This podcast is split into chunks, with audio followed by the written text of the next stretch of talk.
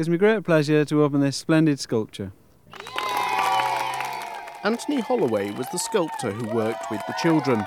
On the sculpture now, if we look at it, because it's finished, we can see that there's a rainbow and some sunshine. There's rain clouds and wind clouds, different sorts of plants growing up it. And then on the other side, we've got stars and a moon and lots of animals. Everything's got smiling faces. Working from the children's drawings, we've managed to um, turn their inspirations into a reality, and it's theirs as much as it is mine.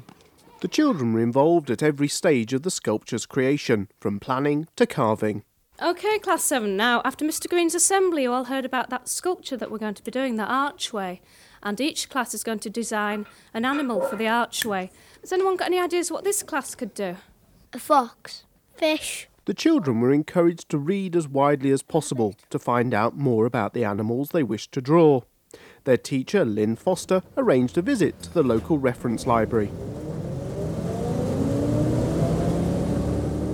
They picked out creatures and animals that they thought they could draw themselves, they could design for the sculpture.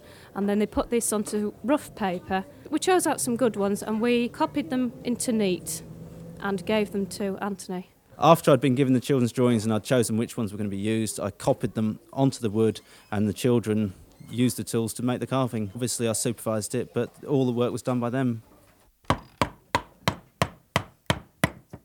The first thing we're going to do, now we've copied the drawing onto the wood, is we're going to go around the outlines of the drawing with this V gouge, like this. You can see it's a V gouge because the end of it is like a V.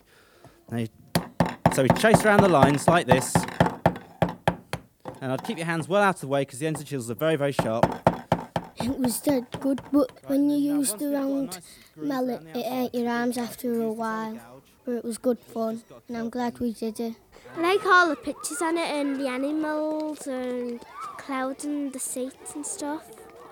I like the big rainbow and the sun and the sights. I like all everything really. My name is Bob Green. I'm head teacher of Easterside Primary School.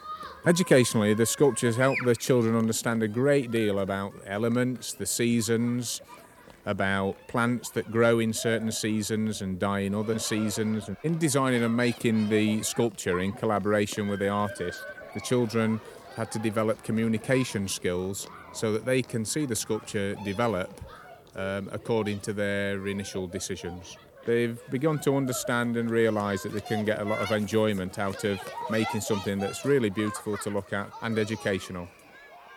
The project was funded by Cleveland Arts. Their spokesman is Steve Chettle.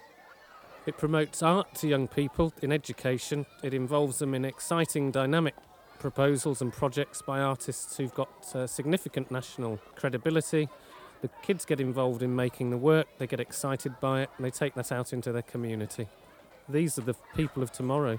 They're the future. They're growing up as adults, and I hope that this will actually make them enthusiastic about art in a broad sense. And art is part of everybody's education.